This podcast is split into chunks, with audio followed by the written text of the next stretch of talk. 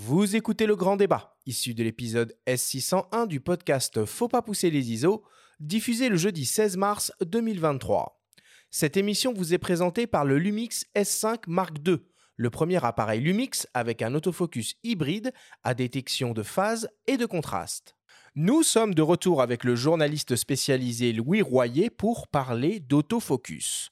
L'autofocus est un vaste sujet qui peut être abordé par le prisme du boîtier, mais aussi par celui de l'optique. Alors on va essayer de traiter les choses un peu euh, dans l'ordre et commencer par nous intéresser au boîtier, et plus particulièrement aux différentes technologies que l'on peut rencontrer. Alors schématiquement, le système autofocus d'un appareil euh, photo pilote le mouvement des lentilles qui sont à l'intérieur de l'objectif pour qu'il projette sur la surface du capteur une image nette, et ce en fonction de la distance du sujet que l'on souhaite voir nette sur son image. Sur un hybride, contrairement au réflexe, la mise au point se fait directement et uniquement sur le capteur de l'appareil. Il s'agit d'un système autofocus passif hybride qui combine de la détection de phase et de la détection de contraste nous avons demandé au journaliste Volker Gilbert de nous expliquer comment fonctionne la majorité des systèmes autofocus embarqués dans les hybrides. On l'écoute. Déjà, il faut savoir que les euh, deux concepts, la détection de contraste et la corrélation de phase, ils existaient déjà avant dans les réflexes. On peut dire que la détection de contraste part du principe que plus une image est nette, plus elle est contrastée. Afin de trouver le réglage de mise au point le plus approprié, elle fait alors parcourir euh, à l'objectif toute la plage de distance disponible et le processeur dédié à la mise au point choisit ensuite la distance de mise au point à laquelle le contraste est le plus élevé. Donc, pour la détection de phase ou alors la corrélation de phase, euh, il s'appuie sur un, traditionnellement sur un module autofocus qui est intégré au plancher de la chambre réflexe qui repose en fait sur un système sophistiqué qui divise une partie de la lumière recueillie par l'objectif en autant de paires de faisceaux euh, que le boîtier propose de collimateurs de mise au point.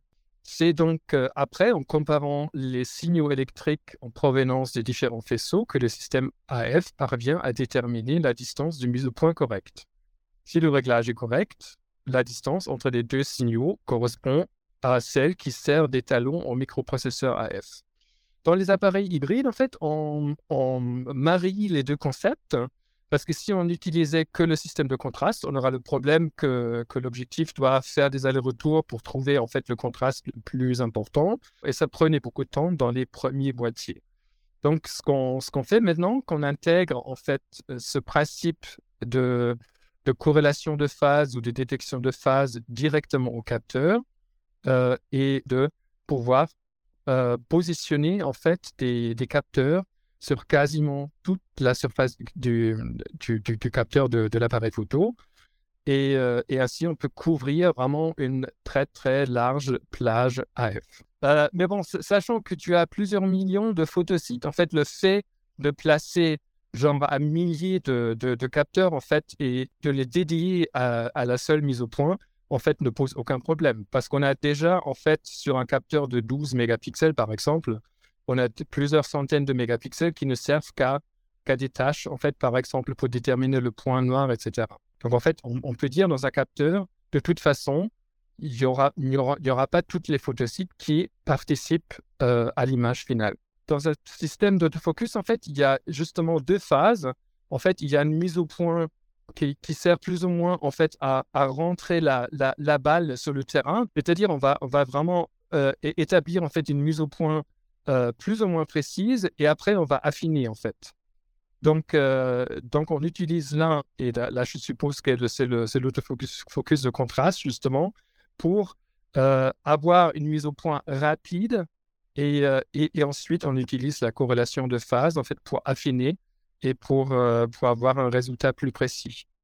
C'est toujours un plaisir hein, d'entendre euh, d'entendre Volker, qu'on salue et qu'on euh, et qu'on remercie une nouvelle fois pour ses explications très pointues, mais mais très claires. Alors du coup, l'autofocus hybride à détection de phase et de contraste, c'est la seule technologie qu'on retrouve dans les hybrides actuels, Louis, ou il y en a d'autres? Alors il y en a, c'est assez c'est à la fois la, seule et pas les seules. Enfin, c'est On retrouve la détection de contraste. euh, on retrouve plus rarement la détection de contraste seule. De toute façon, maintenant, ça existe quasiment plus, à part chez Panasonic dans des boîtiers un peu plus anciens. Bon, il y a- Chez Leica aussi. Ouais, le, Ouais, ouais, le- alors, le euh, Q2, ouais. chez Sigma. Chez euh, les boîtiers. qui- Non, alors moi, j'ai vu Sigma FPL récemment, ils utilisent la corrélation de phase en fait. Donc, ils utilisent un peu les deux. C'est toujours un peu compliqué de savoir qui fait quoi, qui fait Mhm. quoi. Leica utilise la détection de contraste parce que bah, ils, rep- ils reprennent, attention, spoiler alert, beaucoup de technologies de Panasonic, mais faut pas le dire. Et, euh, et même Panasonic, pendant longtemps, ils ont défendu euh, la détection de contraste. Après, ils l'ont améliorée avec la technologie DFD, euh, qui est censée euh, rap- accélérer la détection de contraste, qui est quand même Depth en fait from defocus. Et ça, on le retrouve sur tous les hybrides micro 4 tiers hein, d'ailleurs, et les premières générations euh, de, euh, de Lumix S. Alors tous les hybrides micro Non, 4 parce que non, c'est parce 2014, qu'Olympus, euh, non, enfin OM Oui. System euh, Enfin, fonctionne avec des- la corrélation de phase. Des hybrides Mais les micro 4 hybrides Lumix G, Ouais, ouais, ouais. ouais. Oui, non, mais précisons quand même Oui, ça. de- depuis 2014, effectivement, ils ont tous ça pour, parce que c'était parce que c'est euh, la détection de contraste qu'on n'a pas dit, c'est que c'est plus lent en fait. C'est ça qui a été introduit au départ sur les hybrides, parce que la, la correction de phase n'est arrivée qu'après, parce qu'initialement, comme on disait, en fait, c'était la correction de phase c'était intégré euh, sous la chambre réflexe et c'était pas intégré au capteur directement. Un hybride n'ayant pas de chambre réflexe par définition, et on n'arrivait pas à intégrer la corrélation de phase au capteur, ils avaient tous une détection de contraste et c'était assez lent. Mais progressivement, euh, Canon, Sony, euh, Nikon, et, etc., ils ont pu intégrer la corrélation de phase euh, à la détection de contraste à leur capteur et ça va beaucoup plus vite. Et Panasonic a un peu tardé, on ne sait pas trop pourquoi, est-ce qu'ils avaient un stock de capteurs avec du DFD à écouler, est-ce qu'ils pensaient qu'ils arriveraient à rattraper le retard Ils ont vraiment tardé avant d'ins- d'installer enfin la corrélation de phase avec le S5 Mark II en fait. Et Cela dit, plus lent, oui, surtout quand il y a moins de lumière, Oui. parce que finalement, la détection de contraste, elle repose euh, sur, Sur la détection lumière, de la Ouais. netteté, donc d'un sujet suffisamment mis en lumière. Ouais. Mais euh, donc, dès qu'on est en basse lumière, c'est vrai. Sinon, il faut passer par des systèmes actifs d'assistance. euh, donc, euh, l'émission d'un faisceau, par exemple, Ouais. le, le faisceau d'assistance AF ou le, ou le flash. Et effectivement, bon, là, c'est. Et le faisceau d'assistance à je sais pas pour vous, mais moi je presque je le désactive. Moi, c'est le premier défaut. truc avec le bip Ouais, euh, sonore coupes, du système ouais. autofocus que je coupe quand Moi, je configure un pas, boîtier. moi, le, le, le- le bip de l'autofocus, il me, il me rassure, moi, personnellement. Parce que le, le faisceau AF il orange dans la tête des gens, euh, ça me rappelle les, gens des, ça, ça- l'impression d'avoir des réminiscences de- d'un temps passé lointain quand tu prends une photo de, en dis- discrète par basse luminosité qui se prennent un grand flash orange dans la tête. Et parce puis que- tu peux gâcher les photos d'un confrère. Oui. hein. Et alors ça- Éventuellement. Alors, tu, tu- tu l'as évoqué, hein, et Volker l'a évoqué aussi, hein, la détection de phase, finalement, c'est une technologie euh, qui est très ancienne, hein, Mm. qui date, qui date des, 76. des- des- des réflexes. Euh, mais la détection de phase sur le capteur, bah, c'est pas si jeune que ça, hein, puisque euh, c'est arrivé au moment des réflexes, euh, quand le- le- la technologie du live view, hein, euh, la visée à l'écran, euh, commençait à se, à se démocratiser. Et c'est Canon euh, qui, euh, pour la première fois, sur l'EOS 70, qui date de 2013, a introduit la technologie qu'on appelle le dual pixel, qui est toujours utilisée, améliorée évidemment, sur les hybrides actuels. Oui, euh, sur le 70D, parce que Léo 70, je pense que c'était. Désolé, l'EOS 70D. Il n'y avait pas de live view. Et effectivement, c'est la technologie dual pixel de Canon qui est toujours utilisée actu- aujourd'hui, qui a été peaufinée, euh, qui a été bombardée à l'IA, etc., etc., mais euh, qui marche euh, redoutablement bien. Il faut, faut le dire, euh, Canon, ils sont très très forts là-dedans. Et, euh, et, et ça déçoit pas beaucoup. Alors, quand tu commençais à l'utiliser sur des réflexes, le mode live view, quand ça a été introduit, moi je me souviens, euh, c'était quand même euh, qu'un AK, hein, ça, ça tâtonnait. C'était le hein. début. hein. C'est surtout les optiques qui n'étaient pas C'est ça, ouais. Mais après, conçues pour aussi. quand euh, moi je l'ai, euh, moi ce qui m'avait vraiment bluffé à ce niveau-là, c'était sur leur, leur dernier gros réflexe qui est l'index Mark III, Ouais. donc leur sport, Ouais. qui coûte le prix d'une voiture et tout ça.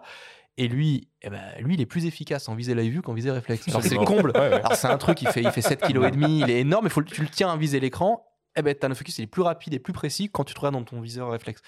Donc ça a vraiment marqué pour moi le.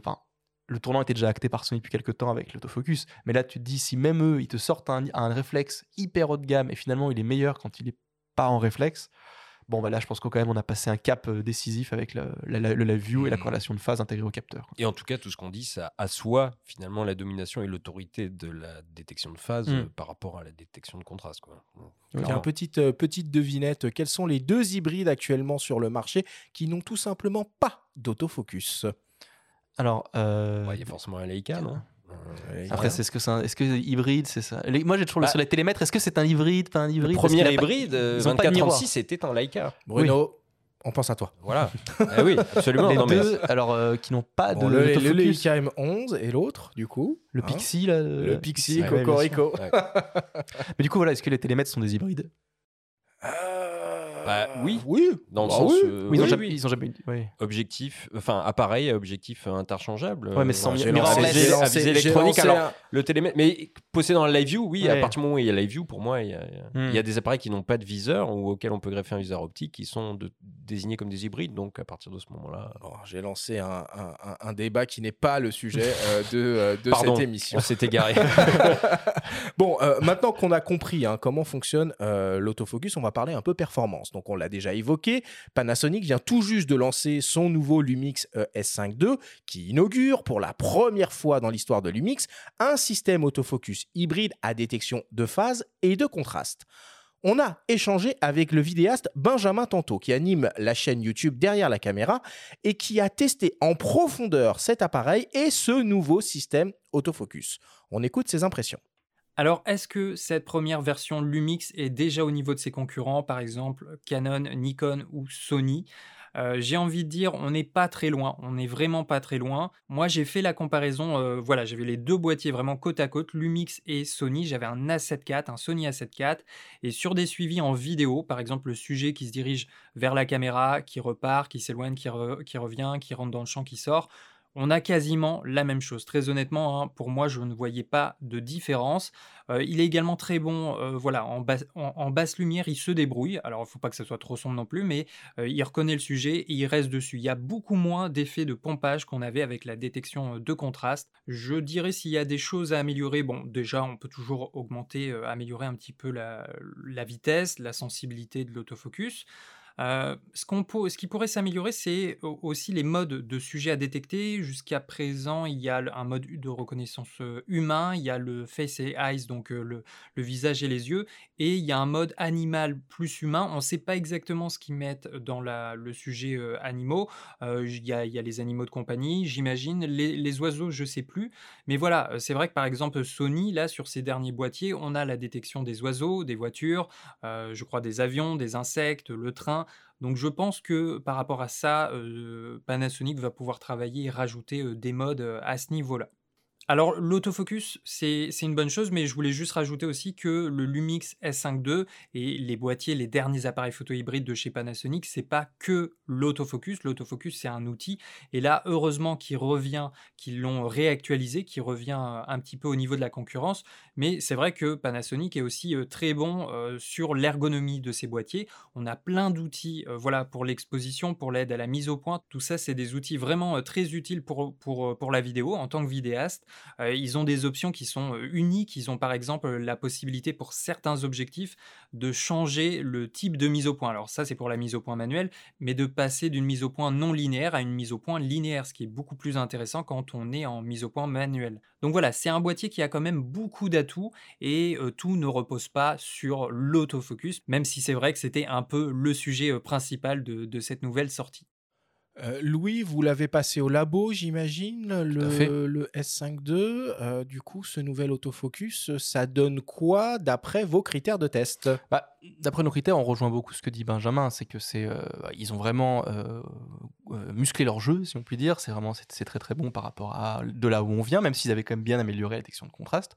Mais là, c'est vraiment le niveau au-dessus. On est toujours un petit cran derrière, effectivement, ce que peut faire Sony ou Canon en basse lumière. Ça marque un peu le pas. Il y a des trucs de reconnaissance où, par exemple, vous prenez le dernier appareil Canon ou Sony, vous mettez un, sujet de profil, il va directement détecter l'œil, euh, le sujet va tourner, il va pas lâcher l'œil. Enfin, c'est très, c'est très très performant. Chez Panasonic, il faut bien que le sujet soit bien en face pour qu'il détecte bien un visage, qu'il y ait bien un œil. Il faut pas que ça bouge de trop vite et tout ça. Donc il y a quand même un, un petit temps d'adaptation, pareil en rafale. Alors, c'est pas forcément des boîtiers pour le sport, mais ils font quand même du 30 images secondes en rafale, donc c'est quand même pas mal. hein. C'est obturation électronique, ouais. En obturation électronique, oui, Mm. bien sûr. Voilà, donc il y a... Et avec un rolling shutter assez limité alors que le capteur est pas empilé, ce qui est, ce qui est très honorable. Mais pareil, ça marque un peu le pas par rapport à un boîtier dédié ou par rapport à du Canon ou du Sony. Et en plus, comme disait Benjamin, eh ben là, les reconnaissances des sujets, c'est très varié chez la concurrence. De, de Olympus à Fuji, à Canon, Sony, euh, Nikon, on reconnaît de tout et de rien, des insectes, euh, des oiseaux, des plumes, de ce que vous voulez. Enfin, tous les moyens de locomotion sont dedans. Mais Panasonic, eux, pour l'instant, euh, bah, il y a les humains, il y a le visage, les yeux,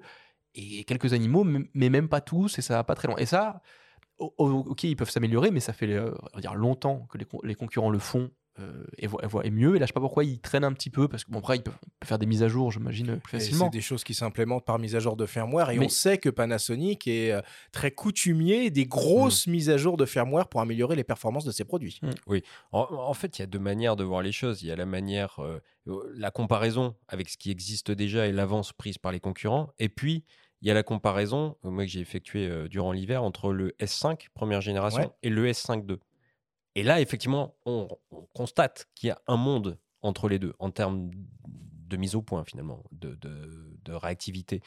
Donc, Panasonic part de plus loin et on sent déjà qu'ils sont pas si loin que ça, mais il y a encore du boulot. Je trouve que Benjamin euh, résume très très bien les choses et on vous invite à, à regarder sa chaîne YouTube hein, qui est très Ouais, bien, Il a très fait bien une faite. Super vidéo sur ce Et boîtier. Il a fait partie des chanceux qui ont pu euh, assister à, à la présentation mondiale à, à Tokyo.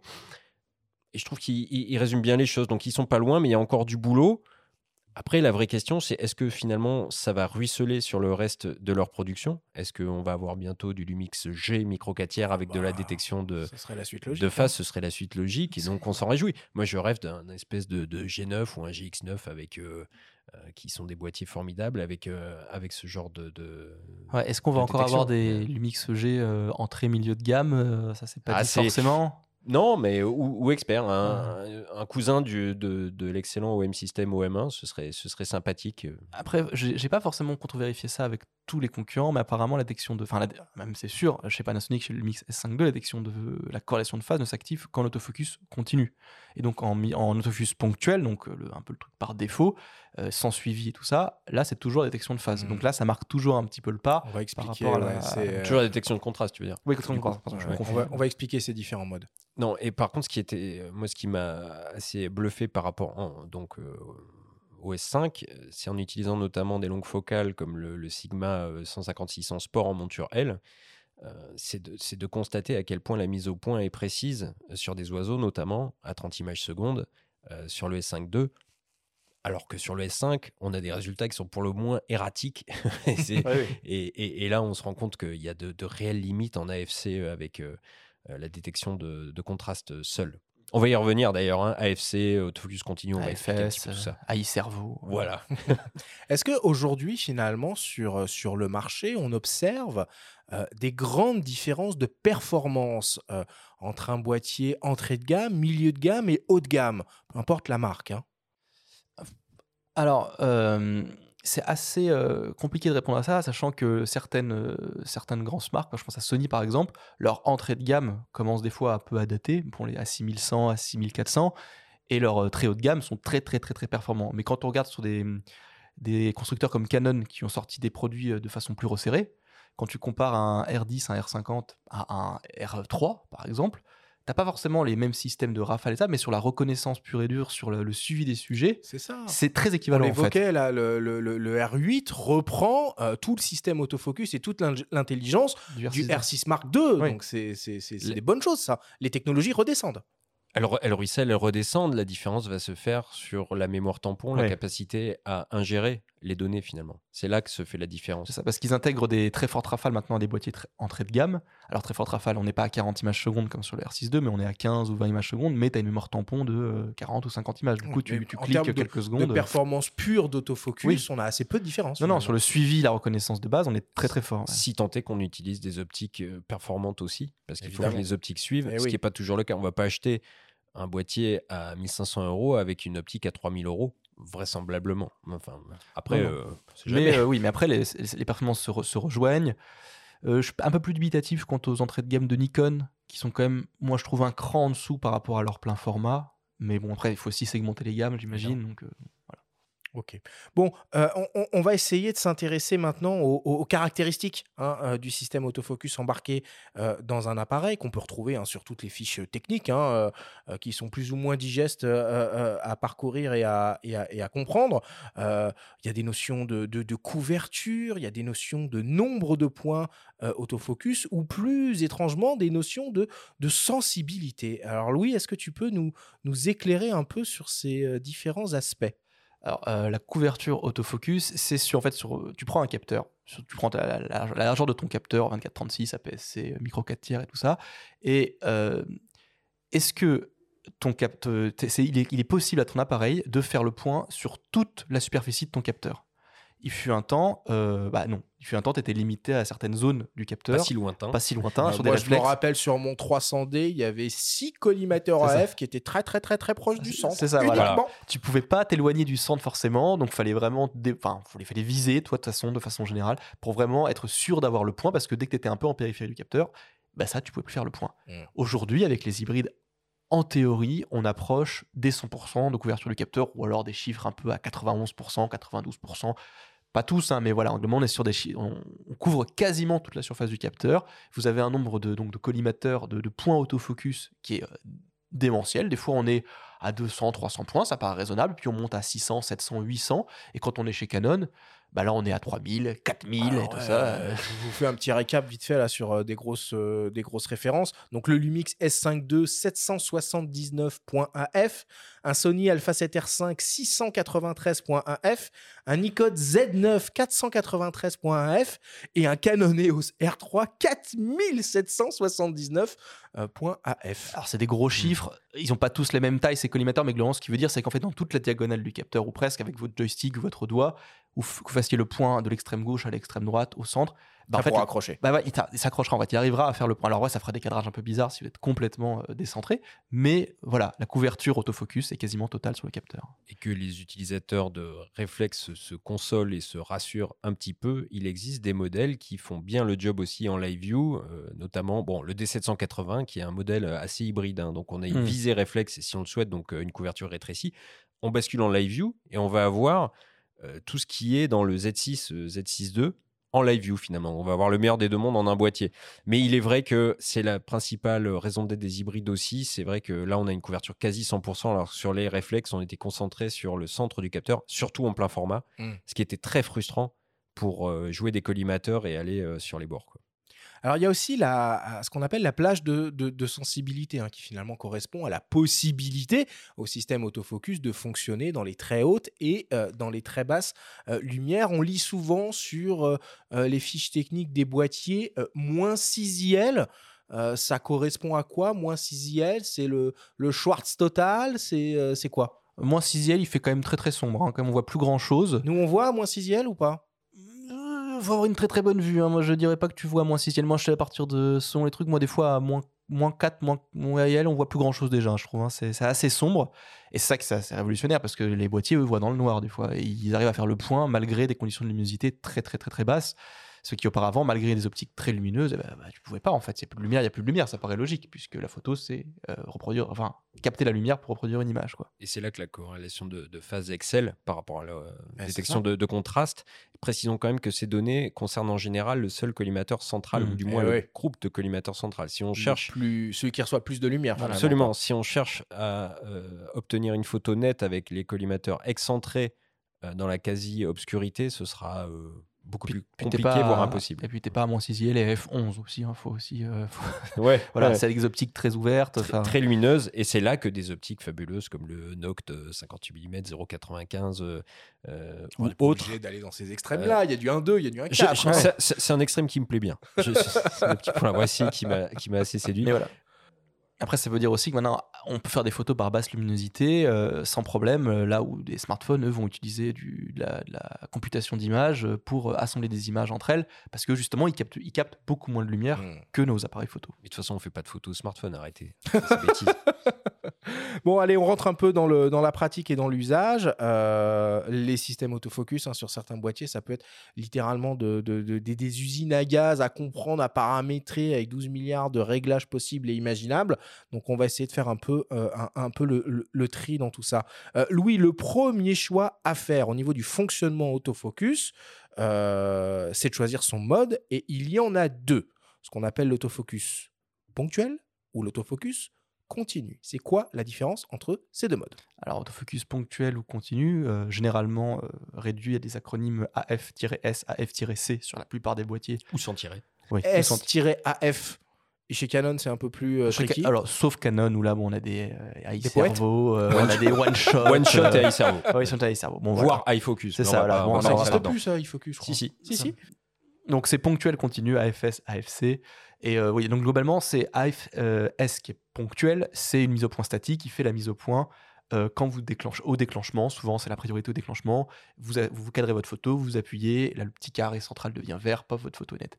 AFC, c'est du continu, c'est ce qui est aussi utilisé pour le, suivi, souvent la reconnaissance des visages, où là, d'un coup, vous laissez, vous allumez votre appareil, il vous le mettez en AFC, et les meilleurs appareils, vous voyez des gens passer dans le, cadre, et là, d'un coup, il va reconnaître les visages, il va faire le point sur l'œil, il fait c'est un peu ce qui peut être utilisé en vidéo, c'est euh, l'appareil qui fait un peu tout tout seul, il fait la mise au point en continu, en permanence.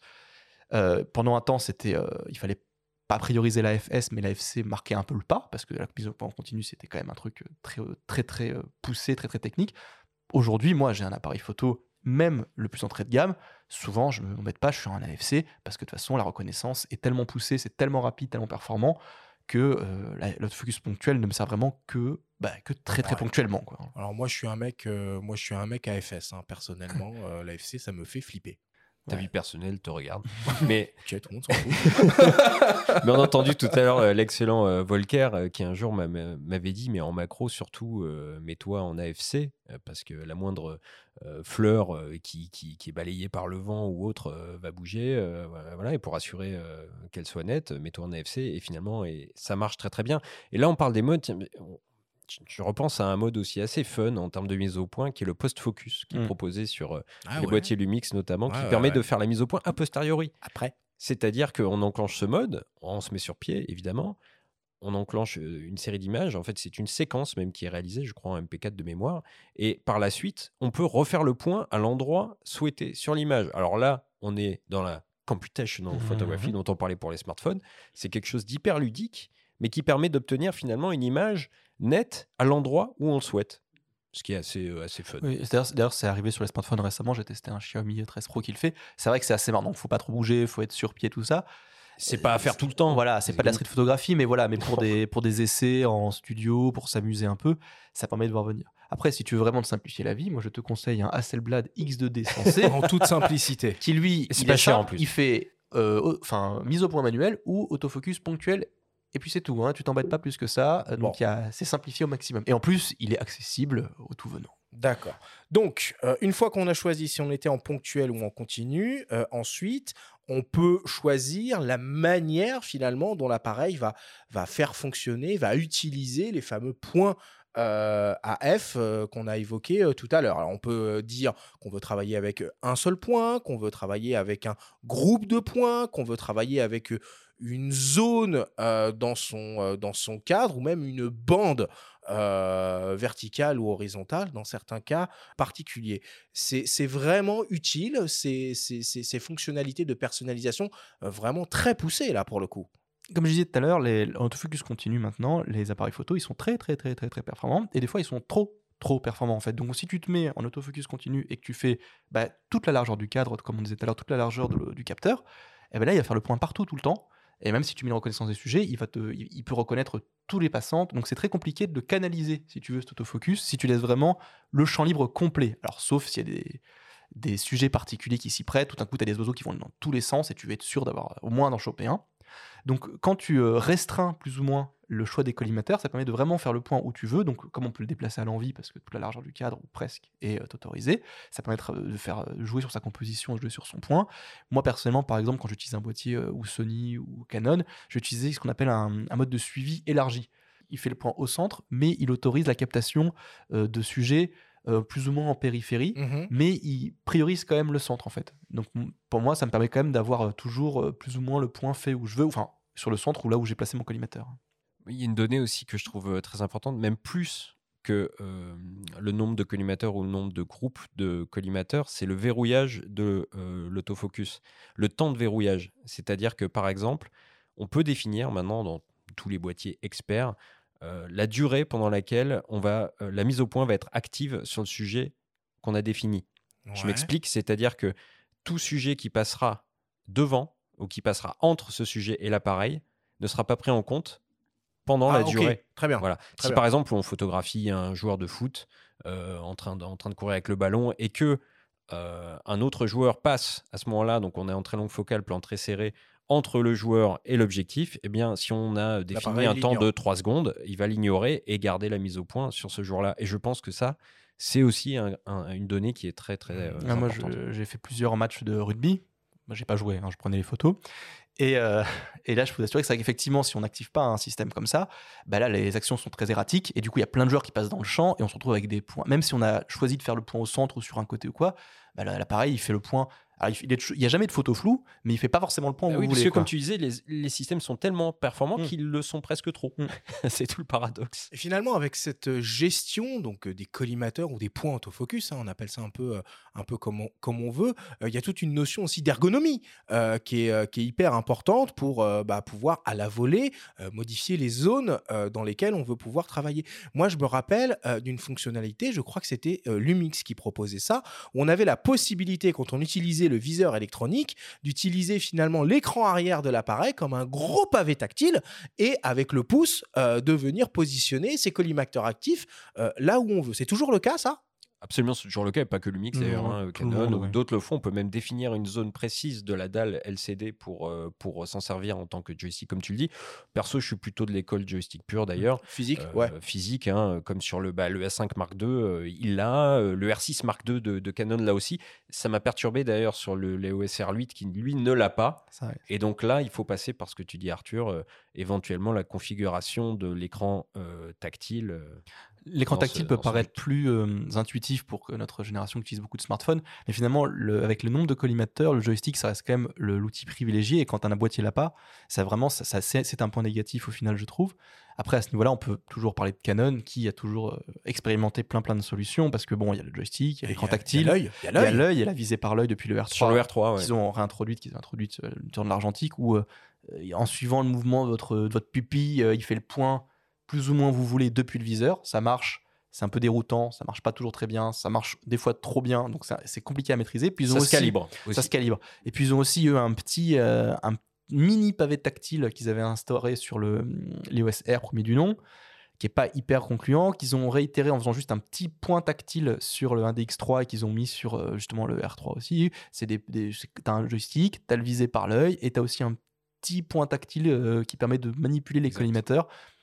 Euh, Chez Canon, sur les boîtiers haut de gamme, ils laissent le choix de comment on veut euh, manipuler ces collimateurs. Mhm. Après, comme on dit, il y en a euh, 550 000 et donc du coup, forcément, il faut avoir plus de choix possible. Oui, Bon. puis euh, grosso modo, on peut dire que quand on arrive euh, aux alentours des 2000 euros, tous les boîtiers, euh, qui soient APS-C, micro 4 tiers, euh, euh, plein format, ont un joystick euh, permettant de faire la mise au point, euh, hormis la 7C peut-être de, de Sony. La mais- 7C, mais- n'en a pas. Voilà, mais globalement, euh, tous en ont un. Et, ce- et celui des S5 II est vraiment bien foutu, mais pourrait citer celui du Z6 de Nikon aussi. Enfin, globalement, euh, Et puis euh, Hasselblad n'en a pas non plus.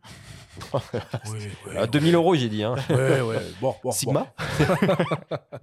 Écoutez, pour aller un peu plus loin dans ces, dans ces réflexions, je vous propose qu'on écoute le témoignage d'un photographe animalier hein, qui est déjà venu à ces micros auparavant. Euh, il s'appelle Eric Médard, c'est un grand technicien et il nous explique un peu comment lui, il configure l'autofocus de son appareil sur le terrain. Les, autofocus aujourd'hui euh, sont devenus euh, ultra performants. Pour moi, c'est même une révolution, ça, les, nouveaux autofocus, au même titre que la, même euh, la même révolution que que quand l'autofocus est tout simplement arrivé, quand on est passé de la mise au point manuelle à l'autofocus, parce qu'on a on a aujourd'hui des, des systèmes qui sont capables de détecter le sujet et de le conserver sur l'ensemble du capteur, et ensuite on peut, alors comme comme c'était déjà le cas avant, paramétrer la vitesse de, de décrochage ou le fait de, ne pas prendre en compte ou de prendre en compte quelque chose qui passerait devant le sujet ou le sujet qui passerait derrière un tronc d'arbre. Par exemple, moi, dans la photographie de nature, quand je suis en forêt, c'est des choses qui m'arrivent souvent. Mais surtout, euh, ce qui est paramétrable aujourd'hui, c'est de définir aussi des zones, des zones de prémise au point. C'est-à-dire, par exemple, qu'on peut définir un rectangle euh, horizontal ou un rectangle carré qu'on peut euh, mettre un petit peu à l'endroit où on veut dans le dans notre cadrage d'image. Et l'autofocus va aller faire prioritairement euh, le point dans cette zone. Et on peut en plus de ça lui dire ben à l'autofocus ben, tu ne sors pas de cette zone ou une fois que tu as attrapé ton sujet tu peux sortir de cette zone pour continuer à suivre le sujet n'importe où dans le dans l'image. Et donc ça c'est extrêmement pratique en photographie de nature alors, il est devenu aujourd'hui cet autofocus tellement performant, c'est qu'en effet, on n'a plus besoin de se soucier de la mise au point. J'aurais jamais pensé ça, pensé dire ça il y a quelques, il y a quelques années, voire quelques mois.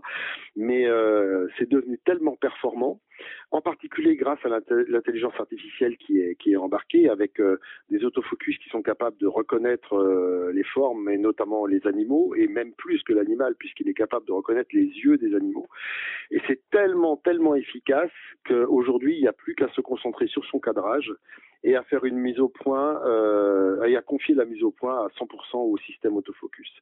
Et euh, je, je, je, travaille même de plus en plus souvent maintenant avec l'écran. Eh bien, autant avant, jamais je ne faisais d'image avec l'œil en dehors du viseur, autant maintenant, très souvent, euh, pour des, positions qui sont assez inconfortables, ou par exemple quand l'appareil est très très près du sol, eh bien, je travaille à l'écran. Et euh, je fais confiance à 100% à l'autofocus, avec des résultats qui sont euh, dans la quasi-totalité des cas parfaits.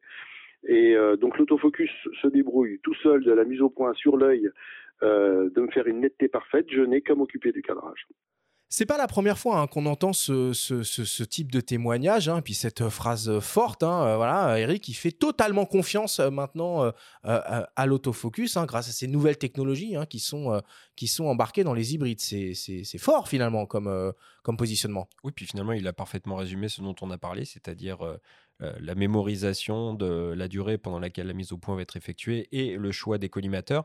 Et ça lui permet, surtout lui qui travaille dans les sous-bois, d'utiliser des optiques à très grande ouverture, notamment des télés, hein, ça peut être un 402.8 ou des choses comme ça, et, de se concentrer uniquement là-dessus, donc d'offrir des images encore plus créatives et spectaculaires, ma foi. Donc c'est des images qui n'étaient pas possibles de réaliser avant. Et qui n'étaient pas possibles de réaliser avec de telles focales, oui, bien mmh. sûr. Moi j'ai tendance à dire, alors un peu abusivement peut-être, mais que à présent, quand je, rate une photo, qu'un confrère va rater une photo, qu'un ami à qui j'ai prêté un appareil photo va rater une photo, parce qu'il a, il a fait une photo floue, parce que ceci, parce que cela, ben je, je dis c'est la faute du photographe plus que de l'appareil photo en fait, qui lui globalement, alors c'est un peu bizarre de dire ça parce qu'il y a quand même un humain derrière, mais lui si on le laisse faire, euh, une fois qu'on l'a bien cadré, hein, mais il fait euh, plus ou moins le job tout le temps et rater les photos, c'est très compliqué avec les optiques actuelles et les appareils, les systèmes intégrés euh, maintenant, ils reconnaissent tellement de choses qu'ils voient mieux que nous, plus loin et plus facilement quoi.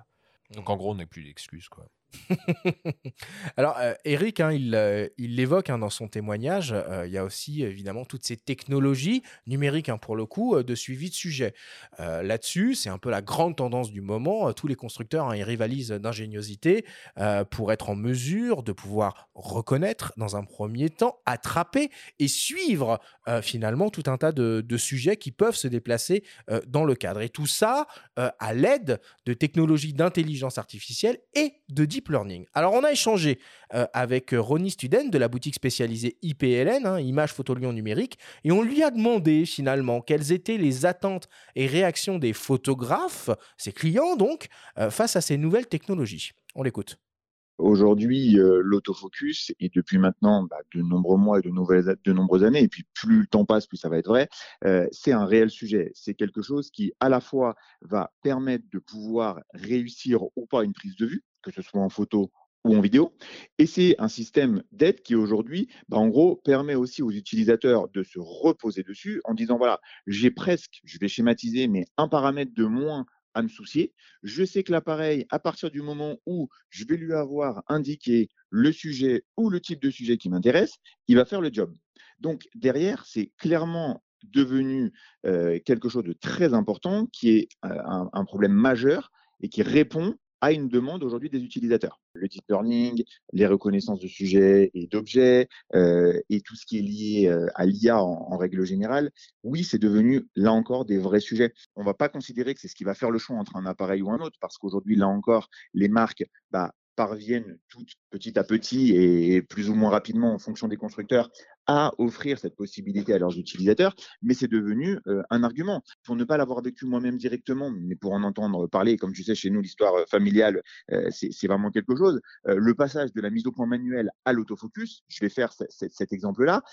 mon père me racontait qu'il avait plein de photographes professionnels, par exemple de sport, qui lui disaient Ouh là là, mais moi, l'autofocus, jamais je vais m'y fier, j'ai l'habitude de faire ma mise au point manuellement, etc.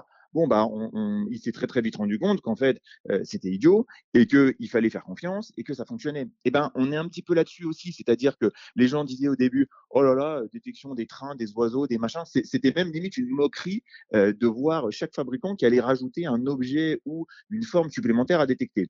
Et ben en fait euh, aujourd'hui les gens quand ils viennent nous voir ils nous disent ah purée, je l'ai, euh, c'est vraiment incroyable. Euh, je voulais pas trop euh, m'y fier, mais en réalité, c'est exceptionnel. Et du coup, eh bien, plus ça va passer, plus ça va encore une fois rentrer dans la norme et permettre, là encore, et ça c'est la progression technologique, bah, de faire en sorte qu'on rate de moins en moins d'images. Euh, donc effectivement, euh, récemment, le, le S5 de Panasonic euh, est sorti. Il est clair aujourd'hui que le succès du S5 II, et aujourd'hui, voilà, les, forces de constater, les chiffres sont là, c'est un boîtier qui, dans ces derniers mois, a eu un vrai succès, sont en partie dus à l'amélioration euh, et même, je vais dire, à, à l'explosion des performances sur l'autofocus. Euh, il y a quelques mois en arrière, le S5, par rapport à ses concurrents directs chez Sony ou chez Canon notamment, euh, bah, il était en retrait assez nettement au niveau de ces performances-là sur l'autofocus. Et le S5 II revient dans le game, si je peux m'exprimer ainsi, et peut aujourd'hui euh, décemment être comparé avec un A7 IV, avec un R6 Mark II. Après, voilà, chacun va trouver chaussure à son pied et, prendra en compte d'autres éléments dans le choix du produit. Mais le système autofocus, qui était clairement une lacune, aujourd'hui revient dans euh, la bataille avec les autres et on peut du coup se concentrer sur d'autres caractéristiques.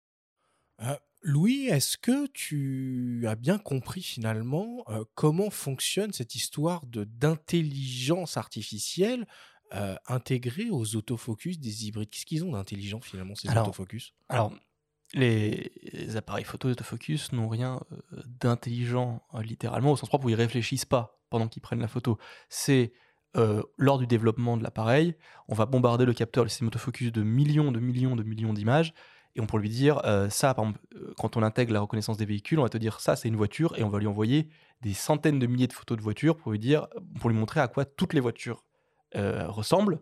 Et du coup, quand c'est intégré au boîtier derrière, quand vous paramétrez la reconnaissance des véhicules, des voitures, dès qu'il y a une voiture qui passe, il va réussir à la détecter parce que initialement au développement, il a ingéré ces photos-là.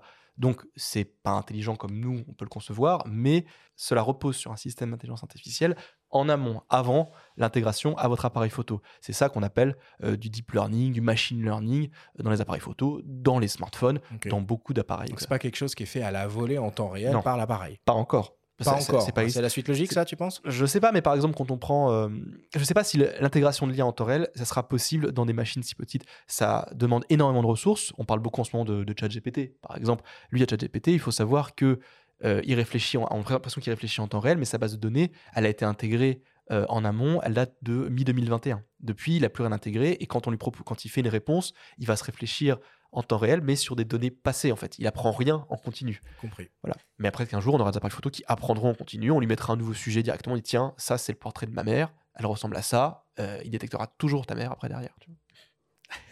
Oui, je voulais revenir sur l'analogie que faisait Ronnie par rapport à l'arrivée de l'autofocus et, et les apôtres de la mise au point manuelle. Et je trouve que c'est euh, très juste et c'est très pertinent. Parce qu'aujourd'hui, on peut, on peut refuser le progrès, entre guillemets, mais euh, il faut surtout vivre avec et se rendre compte que les performances sont au service du photographe. Et si on préfère une approche euh, plus sobre, on va dire, ou plus de contrôle de mainmise sur l'autofocus, bah, on peut toujours les désactiver en fait. Mm.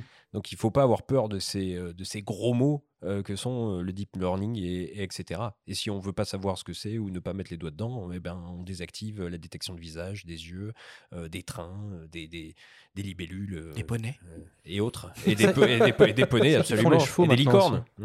Mais c'est vrai que moi, si je peux permettre euh, quelques anecdotes, moi j'ai une, une collègue qui utilisait un peu son appareil photo, un réflexe euh, Canon 1300D, donc il commence à accuser un peu, le- un, un- un peu son âge et qui, qui n'a pas tous ces systèmes de reconnaissance et de suivi. Et je l'ai initié euh, succinctement au R6 Mark II pour euh, des photos de safari et compagnie. Et je lui ai dit, tu vas voir, tu mets la reconnaissance des fauves, euh, des, des- gros chats et tout ça. Et le truc qui va marcher va détecter l'œil. Et elle me dit, mais non, ça marche pas, c'est pas un vrai truc, ça, ça existe pas vraiment. Elle dit, si, je t'assure que ça fonctionne bien. Il reconnaîtra le lion avant même que toi tu l'aies aperçu, le lion. Parce que ça marche vraiment très très bien. Et pour reprendre un peu l'analogie aussi des photographes qui n'aiment pas trop l'autofocus, moi des fois je discutais au bord de terrain avec des photographes qui utilisent des réflexes euh, pour le sport, qui ont des rafales 10, 15 images secondes, c'est très très bien, c'est euh, c'est même très performant. Et aujourd'hui, on a des 30, 20, 30, 40 images secondes, 50 images secondes avec du Olymp- audio M system. Et on dit à chaque fois, oui, mais ça sert à rien, machin. Et c'est les mêmes qui disaient 10 images secondes, ça sert à rien, 5 images secondes, ça sert à rien. Ça sert à rien jusqu'au moment où on en trouve une utilité. Et effectivement, on n'est pas obligé de shooter à 40 images secondes. On peut brider l'appareil pour shooter à 10 ou à 20. Mais le fait est que ça existe maintenant et que, bah voilà, à 40 images secondes, l'appareil, il reconnaît un mec à l'autre bout du terrain, il reconnaît ses cils, ses yeux, le ballon de foot. C'est hyper impressionnant et c'est hyper efficace. On n'arrête pas le progrès, ma chère Lucette. Euh, Puis il y a deux, trois photographes qui devraient être plutôt contents d'avoir du 40-50 images secondes pour photographier euh, le 100 mètres au JO de Paris l'année prochaine, hein, je pense. Euh, là, on a beaucoup parlé de l'autofocus, mais par le prisme euh, du boîtier, on n'a pas trop évoqué euh, bah, l'optique. Finalement, Euh, c'est quoi le rôle de l'optique? Euh, dans les performances autofocus d'un système au complet Alors les systèmes euh, des optiques, les moteurs intégrés aux, aux optiques, euh, certains sont assez anciens. Ils évoluent pas forcément aussi vite que les autofocus intégrés au boîtier, même si certains constructeurs se targuent de mettre des nouveaux systèmes, des nouveaux moteurs plus rapides, plus silencieux, surtout je joue plus là-dessus, presque plus que sur la vitesse, parce qu'ils se reposent beaucoup sur le boîtier derrière. Et pour l'usage vidéo. aussi. et pour l'usage vidéo évidemment. Après, on voit aussi des fois que euh, même avec des optiques très récentes, euh, les boîtiers avec des très fortes rafales, qui proposent un suivi très efficace avec des très fortes rafales, n'offrent pas cette performance de rafale avec toutes les optiques parce que bah, les moteurs autofocus, des fois, ils sont ou trop anciens ou juste pas assez performants. Vous prenez un, Sony Alpha 1 qui monte à 30 images secondes, il montera à 30 images secondes avec certaines optiques Sony, la plupart des optiques Sony, avec des constructeurs tiers, souvent il va descendre à 15 images secondes, voire un peu moins. Ça vaut aussi le coup pour Nikon ou pour Canon quand on monte des optiques euh, réflexes avec des bagues. C'est bridé réellement ça sur l'appareil ou je c'est euh, une je sensation qu'on a? Non, non, c'est bridé réellement. Il- Le, le- le constructeur vous dit voilà, en montant telle optique Ok. euh, avec. euh, On te proposera pas le 30 images par bah, seconde? Je crois qu'il sera, sera indiqué. Il n'y aura, pas- sera- il y aura pas marqué euh, PAT 15 ou machin. Il y aura marqué juste euh, rafale maximum. Mais dans les faits, tu n'auras Ouais, pas je euh, 30 images secondes ou 40 images secondes. Et donc là, on voit que le- les moteurs autofocus, euh, les moteurs intégrés aux optiques sont très importants aussi. Mais ils ont tendance à évoluer un petit peu moins vite que euh, les systèmes intégrés au boîtier. Tout à l'heure, je citais l'exemple de la comparaison que j'avais faite entre un S5 avec le 150-600 Sigma Sport monturel et le S5 II avec la même optique. J'étais surpris que Sigma n'ait pas proposé à l'époque et n'est toujours pas proposé d'ailleurs de mise à jour de firmware puisque le système AF a totalement changé d'un boîtier à l'autre. Ce qui tendrait à peut-être montrer que finalement la formule optique est strictement la même que le 150-600 monture E Mm. euh, qui existe aussi. Et donc il n'y aura pas besoin d'optimiser l'optique à l'aune du nouveau système AF embarqué dans le S5 II. Mm. Voilà. Après, moi, dans tout ce que j'ai testé, j'ai jamais. Alors, hormis les rafales, les fortes rafales qui peuvent un peu niveler vers le bas avec les optiques constructeurs tiers ou des vieilles optiques réflexes, j'ai jamais constaté vraiment de euh, ralentissement marquant dans le, suivi et la reconnaissance des sujets en autofocus continu avec les derniers appareils photo, même avec des optiques euh, peut-être plus modestes comme euh, Samyang ou certaines optiques euh, Tamron ou Sigma ou même par rapport aux optiques cons- euh, constructeurs principaux.